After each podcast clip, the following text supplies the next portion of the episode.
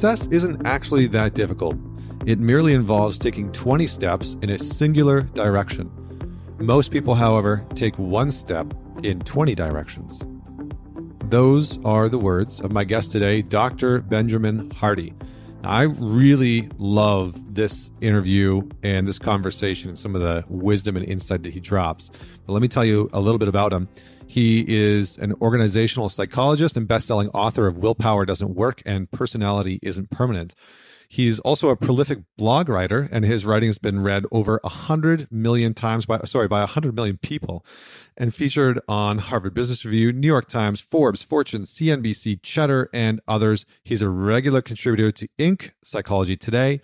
And from 2015 to 2018, he was the number one writer in the world on medium.com, which is pretty damn incredible. So I've actually had uh, Dr. Hardy on the show before and we talked about willpower doesn't work. This is right before his book actually came out. Uh, so if you want, if you enjoy this conversation, you go back and listen to that one because it's also a profound conversation. But today we are going to talk about his newest book and this concept called the gap and the gain. And the, the subtitle is how high achievers, the, the high achievers guide in happiness, confidence, and success. So I loved this conversation because when you think about where you are now in your relationship, in your finances, in your health, and where you want to be, that's kind of a gap. And for most of us, we spend a tremendous amount of time trying to move ourselves from where we are to where we want to be. And we operate in this gap continually and we can't seem to escape this gap. And it's a very uh, frustrating, confronting, aggravating, anger inducing, depression uh, riddled experience that many of us can spend years, decades, and sometimes a lifetime operating in. And Dr. Hardy is great at breaking down how we can move out of this gap oriented mindset, out of this gap oriented way of being, and into a more gain oriented way of operating professionally, personally, relationally, sexually, etc. So I really, really, really love this conversation. Um, I'm not going to say anything else. I just hope that you dive into it. Uh, what I what I will say, actually, I, I lied a little bit. What I will say is, please do share this episode. I loved this episode. I loved what he had to say. And I feel like the people in your life will enjoy it as well. So don't be a good information hoarder. Share the episode with somebody that you know will enjoy it or uh, that you want to have a conversation about some of the concepts with. I find that these are the type of episodes that's really good to share with close friends or family members or partners, and then have a bit of a discourse around some of the concepts and how you can actually implement them. Uh, don't forget to leave a rating and review on whatever platform you're on. Thank you very much for doing so. For those of you who have already done so, because we have ranked in the top 40 uh, relationship podcasts on iTunes, on Apple uh, Apple Podcasts, and so that feels like a huge win. That feels pretty monumental for me because we have been around. I've been doing this show now for ooh, coming up on five years, and so that feels like a pretty darn big win to still be rocking like that. So thank you for tuning in. And without any further delay, please welcome Dr. Benjamin Hardy. It's been a few years since you were on the show. And yeah, I feel like a lot has happened. So maybe, maybe rather than starting off with the defining moment like you did last time, which was a couple years ago, tell us a little bit about what has been exciting that's transpired in your life recently. Uh, a lot of great stuff happened in my life. So getting ready to launch book number four, which is The Gap and the Gain. Really excited about that. And my collaboration with Dan Sullivan. Mm. It's been very illuminating. I've learned a lot about just the power of collaboration and working with amazing people versus doing everything myself. And obviously that's who, not how, as just a mindset. So that I've applied that idea in a lot of different ways. You know, just even at our house, we have six kids. My wife finally like allowing, so she does homeschool. She started it right before the pandemic and we just decided to stick with it. But, you know, having someone come like and help her for, you know, 20 hours a week, you know, applying some who, not how so that she can actually focus on what matters. So overall, just life's really good. I think when I talked to you last, it was probably in 2019. I would say I was still recovering from 2018. So 2018 is when I launched Willpower Doesn't Work. Mm. And we had we adopted our three foster kids and we had twins and we moved to Florida that one year. And so that year was like it took probably 2 years just to like actually recover and like feel like a human being again. And so I feel like we're in a really good spot now and just have good momentum. Incredible, man. Well, that is a, a lot to take on, I can imagine. How, just before we dive into some of the stuff that we're going to talk about today, how did you, how would you say you started to recover from that? Like, what did you focus in on? Because I think a lot of people in life right now have experienced a tremendous amount of transition, turnover, and, and a little bit of turmoil and taking on a lot at once you know like uh, even asking maybe from a personal standpoint because you know like we we moved out of manhattan we're building a home we just had a baby. So all of this stuff has sort of transpired and i'm writing a, a book my wife is writing a book and so it's one of those experiences where suddenly like everything has come crashing in. So i'm curious to get your perspective as a high achiever as a high performer like how did you navigate some of that post I knew I would recover is one aspect. You know, one of the things that I wrote about in Willpower Doesn't Work is, is that, you know, I think one of the core principles of human beings is, is that we eventually adapt to our circumstances. And so I knew that it, I would eventually adapt to having, you know, going from not having any kids to having five kids in one year. Like, and so I, I knew that it would take time to adapt, but I also know that adaptation is very quick, especially if you want to adapt to the new environment.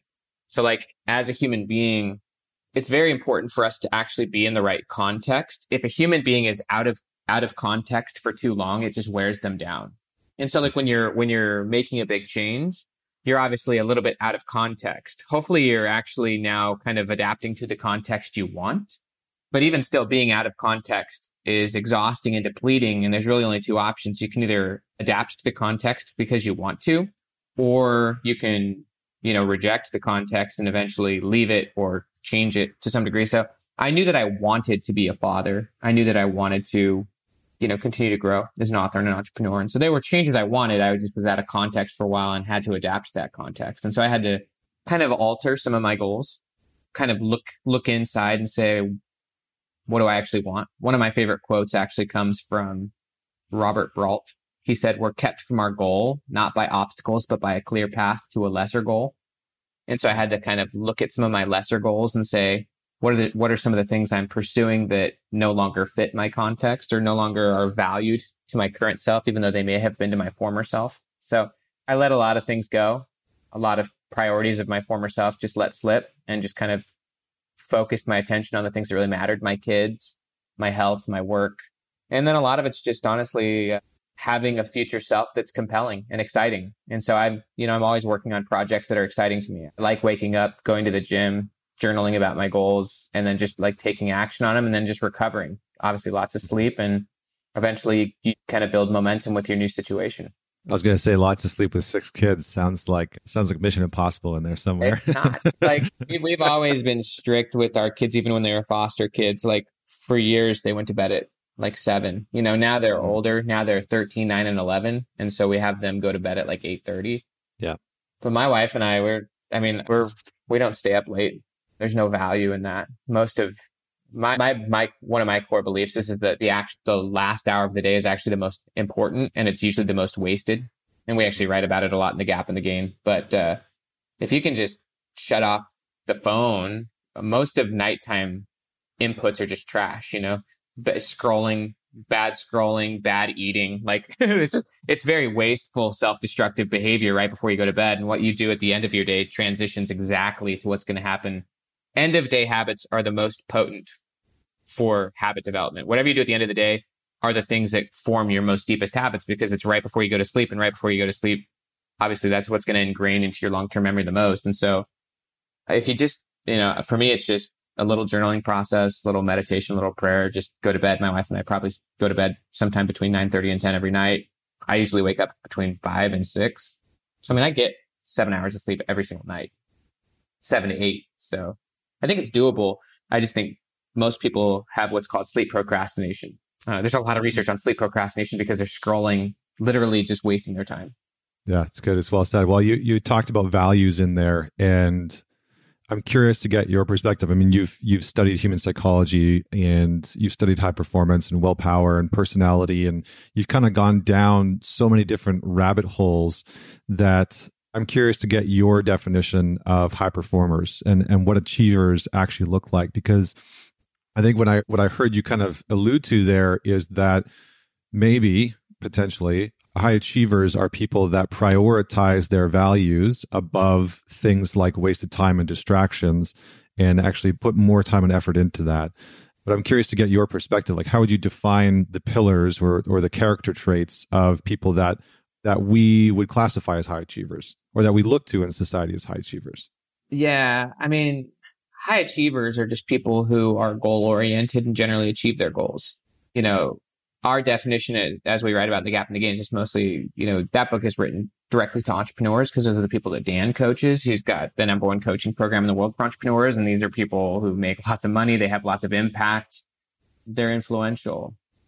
I don't, def, you know, I don't define high achievers purely as entrepreneurs. I think just anyone who's, you know, generally an outlier within their context, you know, so like you could come from a really bad background, but if you're actually going to school and like actually getting decent grades, like you're probably a high achiever in that context, you know? Mm. And so I think high achiever is contextual. It's based on just you kind of probably going in but above and beyond what's typically surrounding you, you know? So most of the people that, you know, are in Dan's coaching program and even in my own programs are outliers compared to their family and their friends. You know, they may not be you know, it's all about what you measure yourself against. And obviously, we're actually inviting people to stop measuring themselves against externals in, in, in general, because that could put you in the gap. But yeah, as far as values, I think that how I look at kind of a hierarchy is, is there's first context. You can't even have values without a context. You develop your values within a context, whether it be because of the culture you grow up in or because the values of your family or because of, you know, what you, you catch on social media but your values are really just based on what you've given importance and meaning to, what you've placed value on. And your values then create your goals, whatever those goals may be. And your goals then inform your identity, and your identity then shapes your behavior, and your behavior shapes your outcomes. So values and meanings are pretty much the same. It's whatever you place meaning and importance on. And so I would say everyone has values, and you can know what your values are based on what your goals are and you can know what your goals are based on what your identity is, just how you identify yourself. We all have an identity and it's literally based on our goals, whether it's to be a good dad or be a, you know, make lots of money, whatever you're actually wanting is what you value. And that's how you identify yourself. And that's the thing driving your behavior. So we all have values. And so if you're, if someone's just, you know, you can see your values every day just by watching your behavior. Yeah, I think that's I think that's a good way of putting that. Thank you. What what would you say for the people that are are listening and you know they've heard you talk about the gap you know just recently in the last couple of minutes this idea that there's a there's a space between who we are now and who we perceive ourselves as capable of being or becoming what we what we are achieving right now versus what we would like to be achieving or believe that we're capable of achieving. Is that loosely how you would define the gap or what pieces would you fill into that I think that's awesome. So just to give a little bit of context to the idea, if any of you, if you don't, if any listener does not know who Dan Sullivan is, Dan Sullivan is a 77 year old man. He's an entrepreneurial coach. He's been coaching entrepreneurs for like 45 years. He runs a company called Strategic Coach. It's a very tight, high tier entrepreneurial coaching program. You have to have personal income of at least $500,000 to be a part of the low tier version of this program. And there's multiple tiers. It's, it's been around for a long time. Dan's kind of a legend the only reason I bring him up is he is the one who actually formulated this idea in the first place. He came up with this idea like back in like the early 1990s. I came across Dan's work when I was in the first year of my PhD program. And my Aunt Jane, who was a part of multiple entrepreneurial and mastermind groups and stuff like that, she started sending me little books by Dan Sullivan. Little, and I'd never heard of the guy. I was PhD student. I studied a lot of personal development. I studied business, but I'd never heard of Dan. He's kind of a niche character. A lot of people don't really know who he is because he's really niche. But I just started reading his quotes and fell in love with his thinking, and it informed a lot of my blog posts, which ended up doing really well on Medium. And then eventually I got to know him and loved his thinking so much that after I wrote Willpower Doesn't Work, I asked Dan if he ever wanted to do a collaboration, if we could do that. We ended up doing a first book together called Who Not How. And I've just been a, a, deep student of his work for the, like the last five years. And he's got so many crazy ideas, but the gap and the gain is one of his ideas that I read about. And anyone can Google this. You know, you can Google the gap and the gain and you can honestly download his little 50 page ebook version of the concept. And when the first time I read it, it was just such a counterintuitive idea that I was just like, this is really unique. This is a different way of looking at achievement. This is a different way of looking at measurement. This is a different way of looking at progress. And I just thought it was a really interesting idea that I knew that if I were able to have the opportunity, I would want to make a mainstream version of that. And so that's that's what it is. And I just wanted to give that context. Mm-hmm. It's a mm-hmm. Dan idea, but I think that there's so much really interesting psychology that goes behind it. So I'll just kind of give like the basis of of kind of to the, now now to answer your question it's really about how you measure yourself. So, like all of us, of course, have an idealized version of ourselves that we see in our mind. And usually that's who we're measuring ourselves against.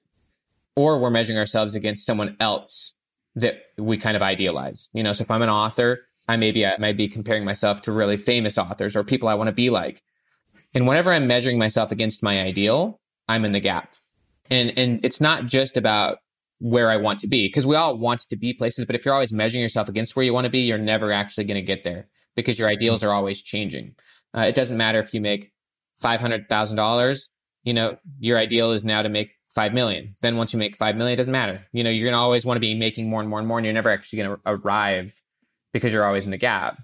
But you can also be in the gap situationally. So, like as an example, my wife makes an amazing meal for my kids they get down to the table and they're like, oh, it's not the meal we wanted. You know, like this this isn't our favorite dish. And so they're actually comparing what is right there to what they wish it was. They're comparing it to an ideal.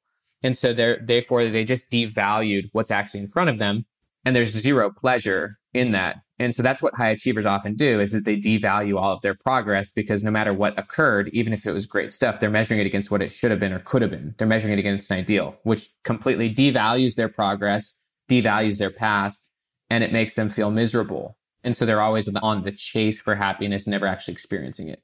Yeah, so so good. I appreciate you breaking down the concept because I think it, it is kind of counterintuitive in a way where I think in our culture and our society we've oft we're often taught to look at who we could be and to measure ourselves against that and then to start to move towards that right to start to step try and build ourselves into that person or dream ourselves into that person or whatever the case may be from an evolutionary standpoint, I can imagine that there might be some basis of of that being like to our advantage, right? To try and create and imagine who we could be.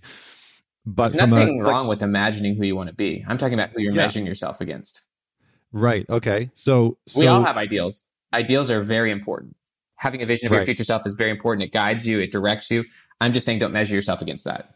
Uh-huh. Yeah, because how come? What's the detriment to us as individuals psychologically, emotionally? What starts to manifest within our lives?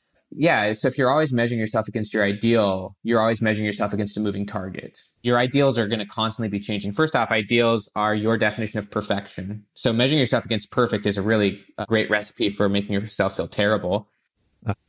Why would like my uh, my ideal right now is radically different from my ideals five years ago or even five months ago. So if I'm always measuring myself against my current imagination of perfect, I'm making my current self feel pretty trash. I'm also devaluing everything that's come before. Ideals are immeasurable, so it's kind of you know goals themselves are actually measurable, and so ideals themselves are not a measurable target from which you can actually go and chase something. You would actually need to turn it into a measurable goal, which you can then take steps towards.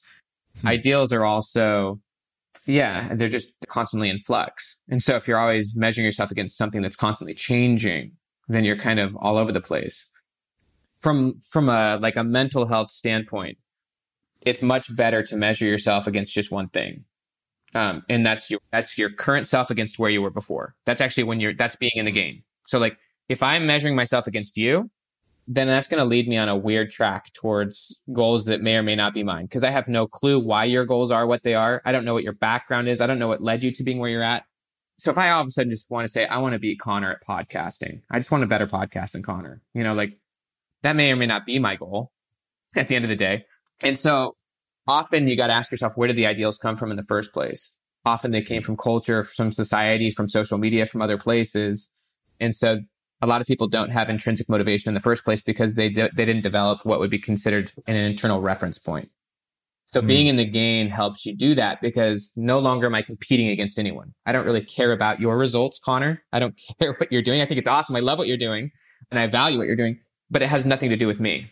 And my assessment of what you're doing should have no bearing on what you do. Like you shouldn't care what what Benjamin Hardy thinks about your stuff and Benjamin Hardy shouldn't care what you think about my stuff.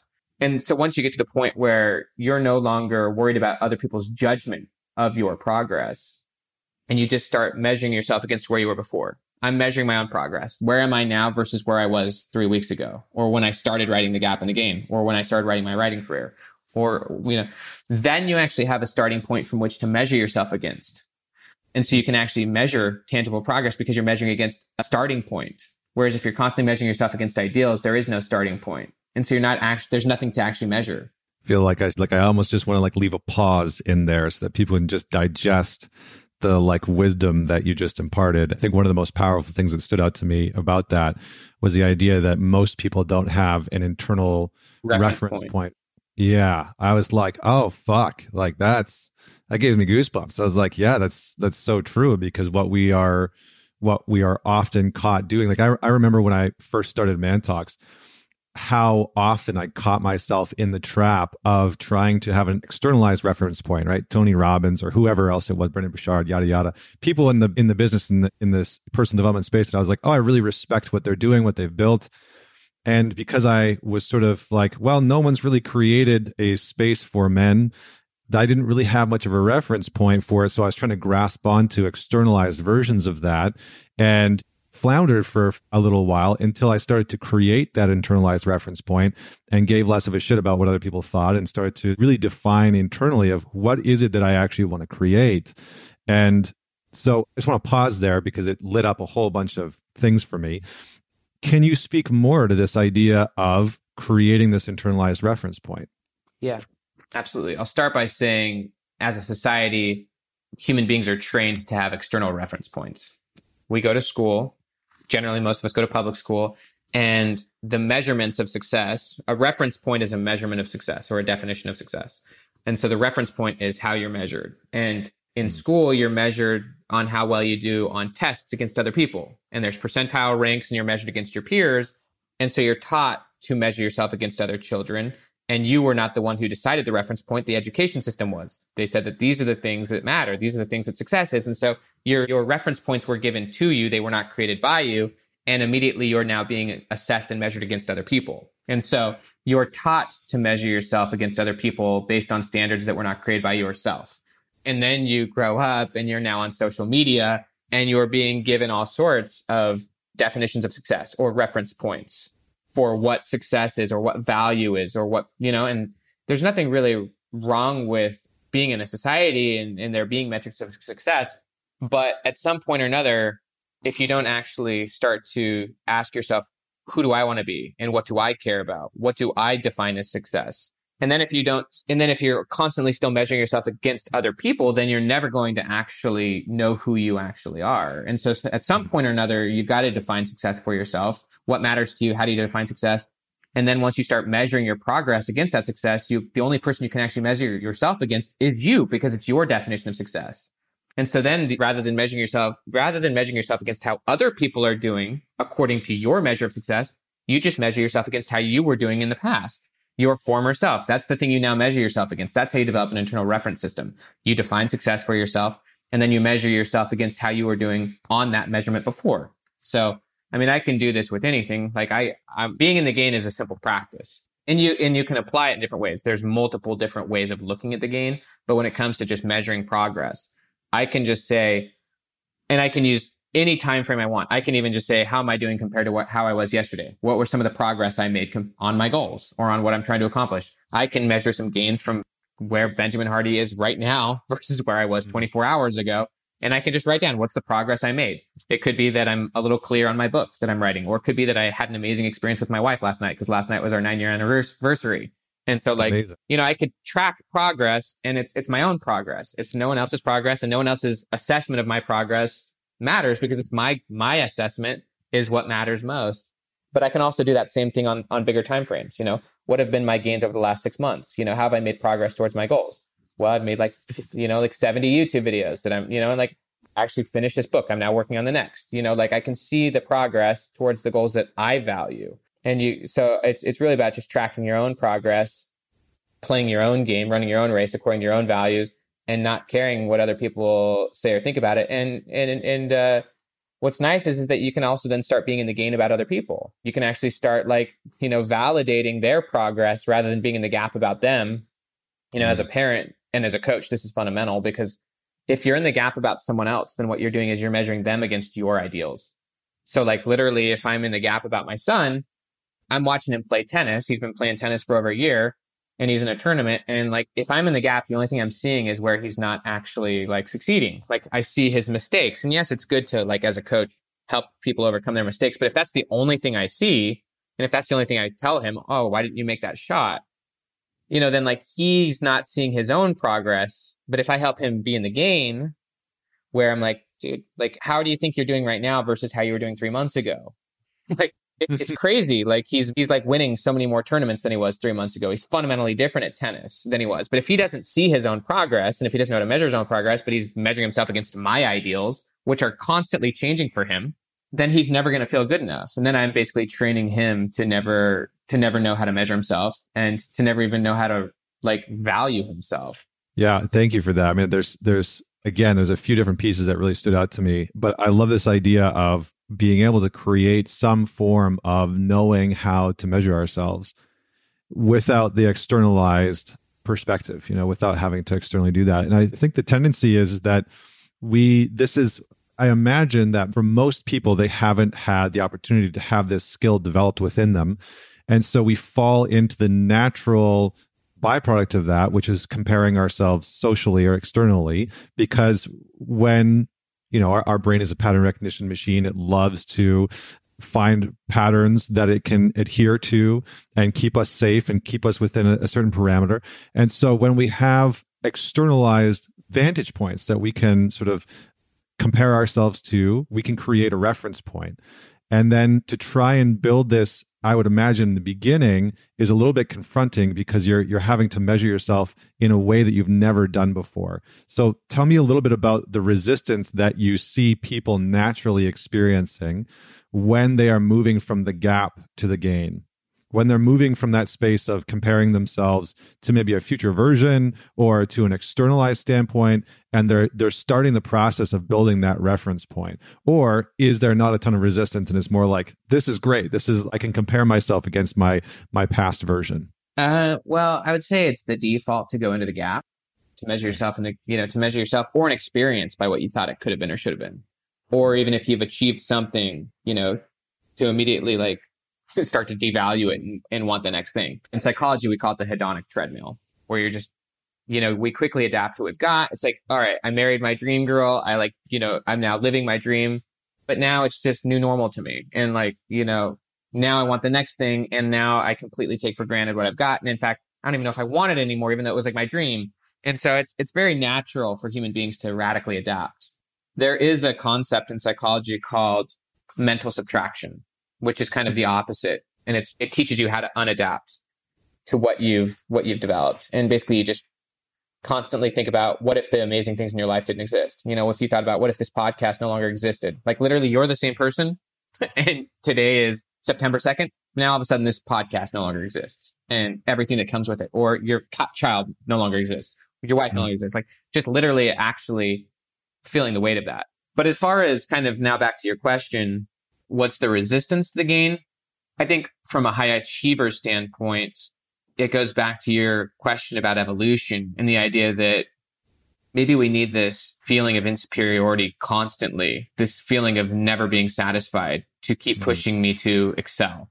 And that it's really, it's really that thing that's the reason why I'm so successful in the first place is because I've always been in the gap and I'm always going to be in the gap. And I always see this bigger, better thing that leads me to seeking more and, you know, never being satisfied. And so, yes, maybe I'm not happy and maybe I'll never be happy. Maybe that's not my values. Maybe it's just achievement and growth that are what matter.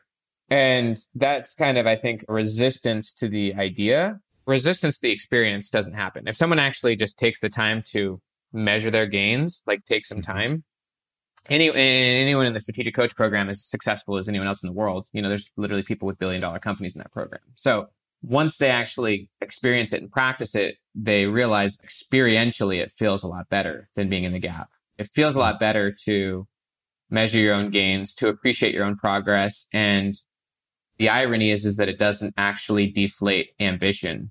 It actually does the opposite. if you actually look back at your progress, why would you not want more? Uh, if I look back on the four books I've written, does that now all of a sudden make me say, okay, I don't need to write anymore. I think I'm good. Or does that make me say, no, I actually want to feel this more. I want more gains. I want to go create more gains. And so it actually just creates intrinsic motivation rather than mm-hmm. extrinsic motivation. And it actually shifts you to a growth mindset. I think often the gap is based on trying to prove yourself, whether you're trying to prove your value, you're trying to prove your worth. Like you're still, you're, you, the reason the gap exists in the first place, if you really think about it, is because you believe something is missing inside of you. If you hmm. feel like you need something beyond where you're currently at, then you're still trying to bridge the gap, but you're trying to do it through external achievement or proving yourself. And the gap is actually internal. The gap, mm-hmm. if you feel like you need something above and beyond your current self, you need it, then what that implies about your current self is, is that you're not enough yet. And because you need that thing. And once you then eventually get it, maybe then the gap will be gone, but it never will be because the gap's inside of you. And so needing anything externally just proves to yourself that how you feel about yourself is, is that you're not yet worthy or whole or capable. And the, the gain enables you to alleviate that purely and realize, hmm. I don't need anything. I'm good. I'm fully good. I don't need to write the next book or the next book. This book doesn't need to be a bestseller. I don't need anything beyond where I'm at. I can want things, I can commit to goals and things like that, but I don't need anything. There is no gap. I'm in the gain. My life's great. I am completely, you know, I'm full and capable and happy where I'm at. I can expand that and grow that, but I don't need anything else. Yeah, one of the things that I normally talk about is shame-based motivation. You know, that many of us have experienced some sort of adverse event or events growing up that has caused us to, like you were talking about, want to prove ourselves. And so we have this very sort of like dark form or shame shame based form of motivation that is incredibly potent and i see a lot of people gain a tremendous amount of success and all of a sudden it starts to teeter you know or they're they realize how unfulfilled they are with it and it's because the the that motivation isn't giving them the the byproduct or the the sort of emotional result that they were hoping that it would, right? The, the, experiential satiation, the emotional satiation that they thought would be on the other side of like proving them wrong, whoever it is, right? Mom, dad, step parent, the bullies at school, etc. And so, I, what I kind of hear you talking about here is that within the gap, when we're operating within this gap, there's some form of shame that we are often experiencing that we're trying to propel ourselves past is that accurate, or how would you define that? I don't know if I'd say shame, although shame could certainly put you in the gap 100%. I just think that there's something that you feel like you need above mm-hmm. and beyond who you are now in order to whatever it may be. You know, whatever you feel like you need something. It could be that relationship, it could be that it could be making millions, it could be you know, hitting the New York Times bestseller list. It could be anything, but you feel like you do need something outside of you. And from a like a Buddhist standpoint, that that would be called like an unhealthy attachment. You know what I mean? Which yeah. is fundamentally not going to lead to happiness. And so, if, yeah, if you're always chasing that next need or perceived need, then you're actually not operating from an intrinsic motivation standpoint, but you're actually being driven by impulse. And that kind of thinking fuels unhealthy passion and addiction yeah, it, it's it's certainly not a healthy development. It's not a healthy emotional development. It's not a true core form of happiness or self-respect or self-confidence. It actually can deflate confidence. Even though you could have kind of a false form of confidence because you do have an enormous amount of like achievement racked up, you're still kind of a shell of a person from that. Yeah, so that's that's where like the imposter syndrome comes in.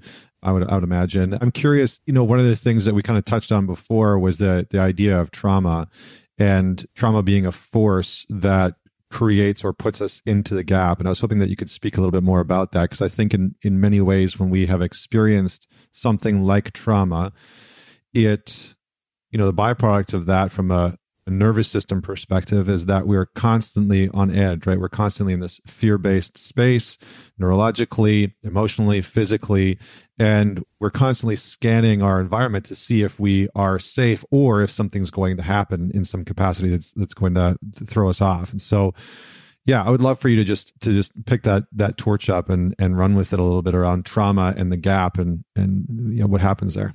I think the trauma can put you in the gap, but it's really the gap that created the trauma because the gap is how you measure the thing, you know, and so the gap is the meaning you gave to it. We all contextualize something. And so if you're measuring an experience against what it should have been, then you've made it a trauma. So just as an example, so, so the gap and the gain are just a lens. You know, I can look at any experience and look at it as this wasn't what it could have been or should have been.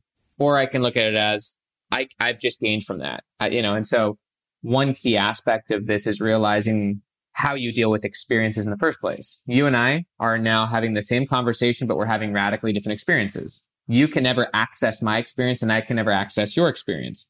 And you're the only person who accesses your own experiences. And you're the only person who decides what you do with your experiences. Hmm. A trauma kind of in a simple form is an experience that occurred, which now you feel like has shaped you in a negative way and because the experience happened, you now feel like you're worse off. You're worse off in some way. You're incapable. It was, you know, a painful event or a hard experience, but you wish that the experience hadn't occurred. And you, you genuinely believe that you're now worse off because the experience occurred. And so that's, that's being in the gap because you're, you're looking at the experience and you're devaluing it. You're saying this was not a valuable experience for me. This was a bad experience. You've framed it as a negative and you've framed yourself now as less capable because it happened. So like you're worse off because the event occurred and and so the event is actually happening to you, you know? So your so your experiences can either happen to you or you can happen to your experiences. When you're in the gain, you're proactive. When you're in the gap, you're reactive. You're being reactive to an event and you're just now defined by the experience. Whereas when you're in the gain, you say, I own my experiences. I'm the only person who has access to my experiences. I can do whatever I want to my experiences and I'm going to actually not devalue my experiences. I'm going to inflate the value of my experiences. I'm going to squeeze as much juice out of this experience as I can because it's my experience and no one else has access to it. And so if you have a negative experience, you can then pull as many gains from that experience as you want so that because of the event occurring, you're actually grateful it happened. You see enormous value. And now as a result, you are better off because the event occurred. You've gained because the experience happened, even if it was painful and hard you genuinely believe you are better off. You might have lost your leg in a car accident, you know what I mean? Or something even worse. But post traumatic growth means that you value your experience, you're grateful for it, you believe you're better off for it, and you believe you've got higher sense of purpose because of it. And so the gain is also a very anti-fragile approach to life because it makes you anti-fragile to anything. If you can turn any experience into gains, then you can honestly always get better and and take any experience and just keep propelling yourself forward no matter what it was. Yeah, I mean, I think what you're saying is so potent and valuable. I'm currently reading The Coddling of the American Mind by Jonathan mm. Haidt, and it's you know, he's it's so good. I mean, he's ta- he's talking about this exact concept and how how we almost have eradicated, not eradicated, but we're threatening individual and societal ability to be anti-fragile, you know, to show up in hard situations and and re contextualize and recode situations that and circumstances that have happened to us that you know were hard were challenging were traumatic. And to be able to see those things as something that was maybe for us. And i like that idea that you're talking about of this is your experience it's your experience only. And so you get to ultimately at some point determine what you do with that experience. I mean it also so this is why i like the gap and the gain as a model is because i think it it's a simpler breakdown of how to be anti-fragile. You know what I mean? It's like mm-hmm. if you can turn an experience into a gain, you're now better off because of it. And you've got now lessons, understanding, wisdom, experiences that your former self didn't have. So you actually technically are better off than your former self was. That's why I just like it as a simple model. But one thing just to kind of think about with experience and with memory is, is that it's very flexible. You know, an experience like memory is always being integrated with, you know, like something that might have happened a year ago if I now have a current experience and, and I then can integrate it into my former experience, the experience just got bigger. And so experience isn't just like a one time thing. It's like clay. You can keep like forming it and reforming it, or you can like organize it and reorganize it. And so if you don't actually take the time to look at an experience and actually take ownership over it and create value out of it and learning from it and define it for yourself and then define why you're now better off because of it, then what you have is a disorganized past or or a non-created past. It's just an experience that you believe is happening to you, which is non-thoughtful. But if you can go back and organize your experience, in psychology they call that deliberate rumination. Then you have a past which you've uh, which you've organized, and so therefore you know you have a narrative of it. You you know you can see why you're better off. You can and therefore it doesn't constantly trigger you and rock you you know whereas if you don't do that and if you avoid your past and if you don't actually turn it into value and if you have a disorganized you know set of experiences then those experiences will keep happening to you you'll be triggered you'll get thrown off and you'll feel like you have no ownership really you've let your experiences take the driver's seat and you're just the passenger whereas the goal is is that you take the driver's seat and you let your experiences just kind of be something you mold and create for yourself yeah, well said. I feel like that should be on a T-shirt somewhere. Maybe that'll that'll that'll be next. Tell me a little bit more. Let's just shift. So, operating from the gain, performing, existing, being in a space of operating from the gain. One of the you know markers that you talked about before is creating this internalized reference point. What are some of the other aspects that are essential for us to operate from this place of the gain? Yeah, there's there's simple basics. One is obviously defining your own metrics of success. You know, what matters to you is different from what matters to me. What you're going for is different from what matter, you know, what I'm going for and how what I value and what I appreciate. And so, you know, actually creating your own success criteria and the more measurable the better, you know. So it's it's good to have measurable success criteria for yourself that you can then measure yourself against. And, you know, you just measure yourself against where you were before. So I think when it comes to just regular practices, taking time regularly to just track gains. So yesterday, as I said, was was my nine year anniversary. Me and my wife went on a date, and it was fun to just think like, you know, what the heck happened over the last nine years? And like you can think back on a nine year scale in this case because it's relevant, and just be like, wow, what are the gains that I've had over the last nine years? Like, what's the progress I've made in my life or my career and my family? Like, so taking time regularly to to measure gains on different time scales. I think it's really good every week to look back and just be like, what was the progress I made towards my goals or to what was meaningful to me? But also gains aren't just, you know, accomplishment. They're also experience. So like, you know, it was a gain for me, honestly, to go to Disney with my wife yesterday. Like I would rack that as a gain. It was a peak experience. It was amazing. And so like gains are not just tangible achievements, although those are important to measure, but they could be things you've learned. How has your mindset changed or how has your viewpoints changed and evolved on a certain subject? How do you see things differently than your former self saw them even three months ago? So, like Josh Waitzkin, the author, The Art of Learning, really interesting guy. He always asks himself this question every three months. What did I believe three months ago that I no longer believe today? So, like, that's really gain based thinking. That's thinking like, how have I evolved my thinking? And so you can do that regularly.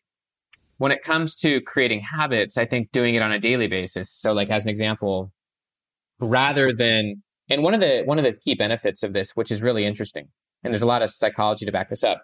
Obviously, there's enormous benefits to gratitude. Like that's unquestioned. gratitude is the is a very important context from which to view anything. Gratitude creates happiness, it creates better sleep. A lot of research just shows by literally writing down three things you're grateful for at the end of the day, you actually literally sleep better. But there's another component of the gain that's different from gratitude, and it's confidence. From a psychology standpoint, confidence is the bio it's based on evidence. So like if I can hold this book up and say, I've actually written this book. I have evidence. There's hard evidence that I actually did this. That enables me to have more confidence, which confidence is based on past performance. It's based on evidence of what you've done. That then creates more imagination towards what I could accomplish in the future. And it's not just based on like inflated ego. It's based on evidence. This is me holding up a gain. I'm holding up a book I've written.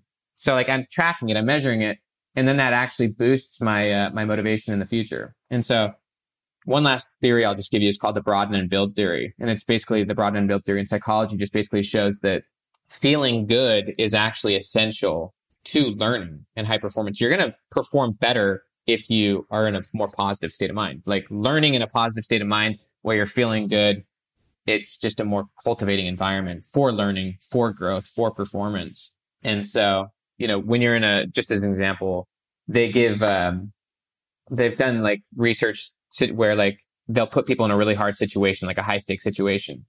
And like if you can put yourself into a frame of positiveness, gratitude or whatnot, they call that broaden because it broadens your perspectives. You can think more clearly. You can actually like discern your options.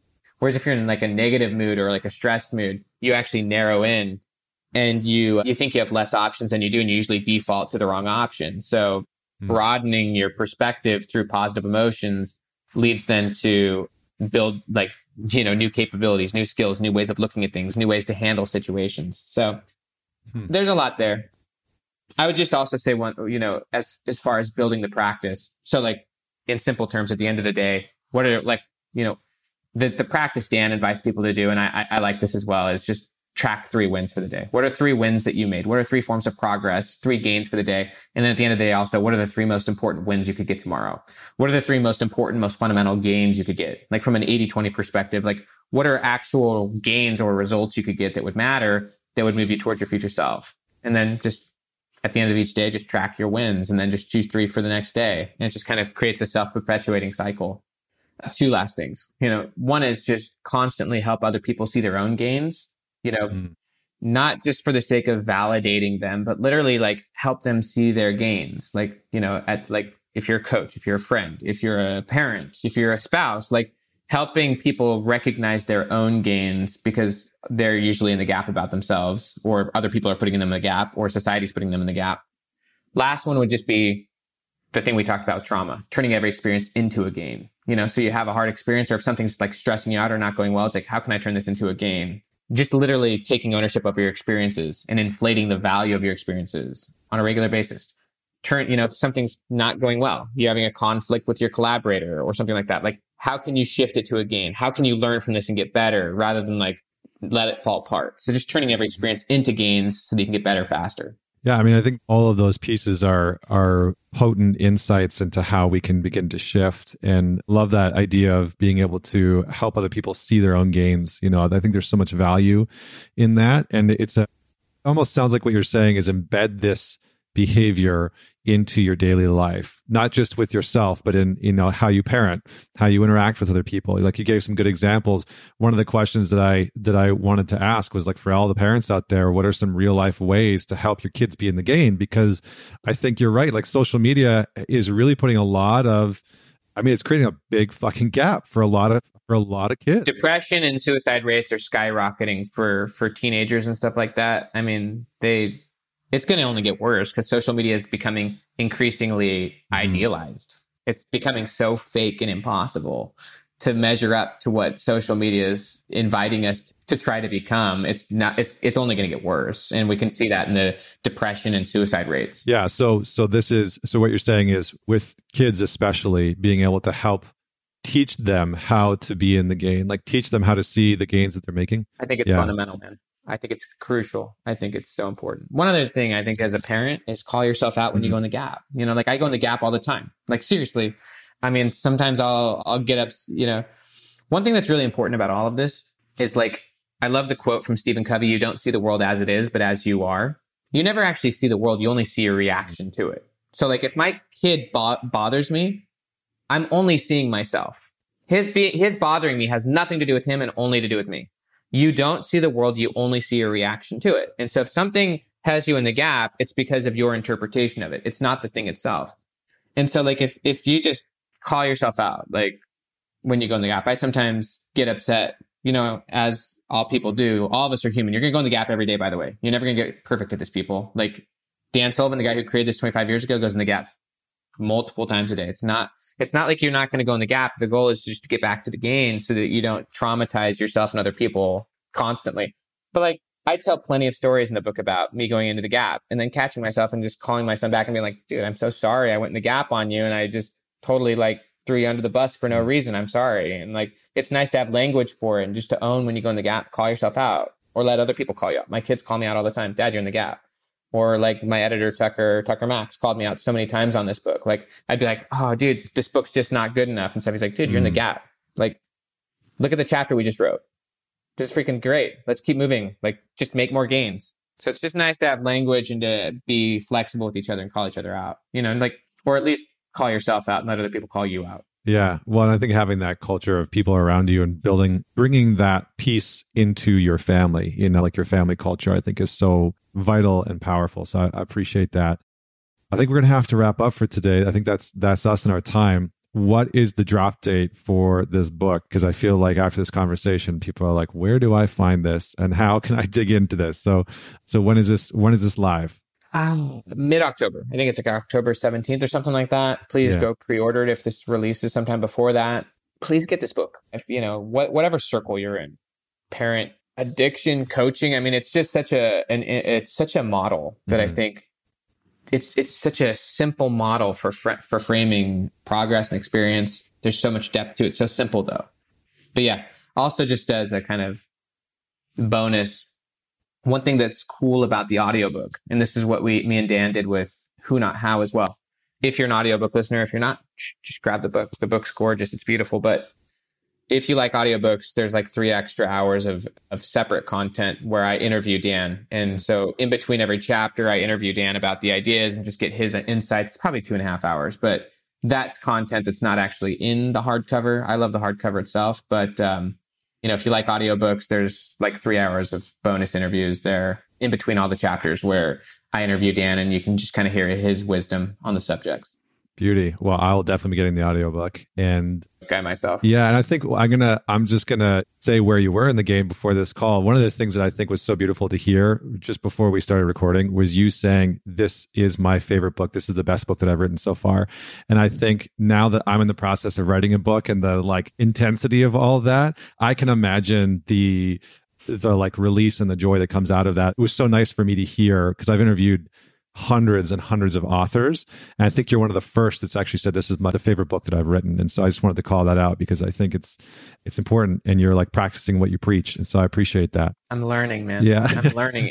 I will just say someone who's learning, you know, and I don't write the books I'm an expert at. I, I write the books that I want to become better at. You know, mm. I, I feel like I'm such a novice at the gap in the gain. I feel like I've learned so much actually since I finished writing the book. But uh, I will say, just from my own self, there's like my own testimony of the concept. I really do like myself more. And I know that I'm happier and I know that the people around me are happier. And I actually like other people more. Like, you know, whereas other people who I may have felt more competitive towards, like I just value them more. I appreciate them more. I love their progress. I'm no longer competing with people. I'm no longer trying to prove myself on this interview. Probably wasn't before either, but like I just feel like I'm having my own experiences. I'm defining my own experiences more. Um, I just feel like writing this book was very healing for me. And it's a simple way of just living a much more healthy life, happy life. And it hasn't slowed me down as far as being a high achiever. Like I'm literally writing two books right now.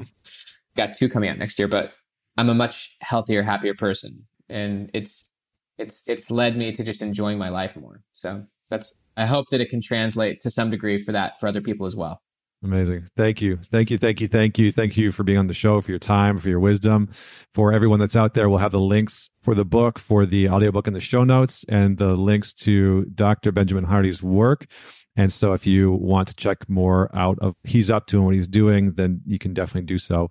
Don't forget to share this episode, man it forward with somebody that you know will enjoy it that you know will gain something from this. And don't forget to leave us a rating and review. It goes a long way to getting us into the ears and onto the phones of other people. So thank you. And until next week, this is Connor Beaton signing off.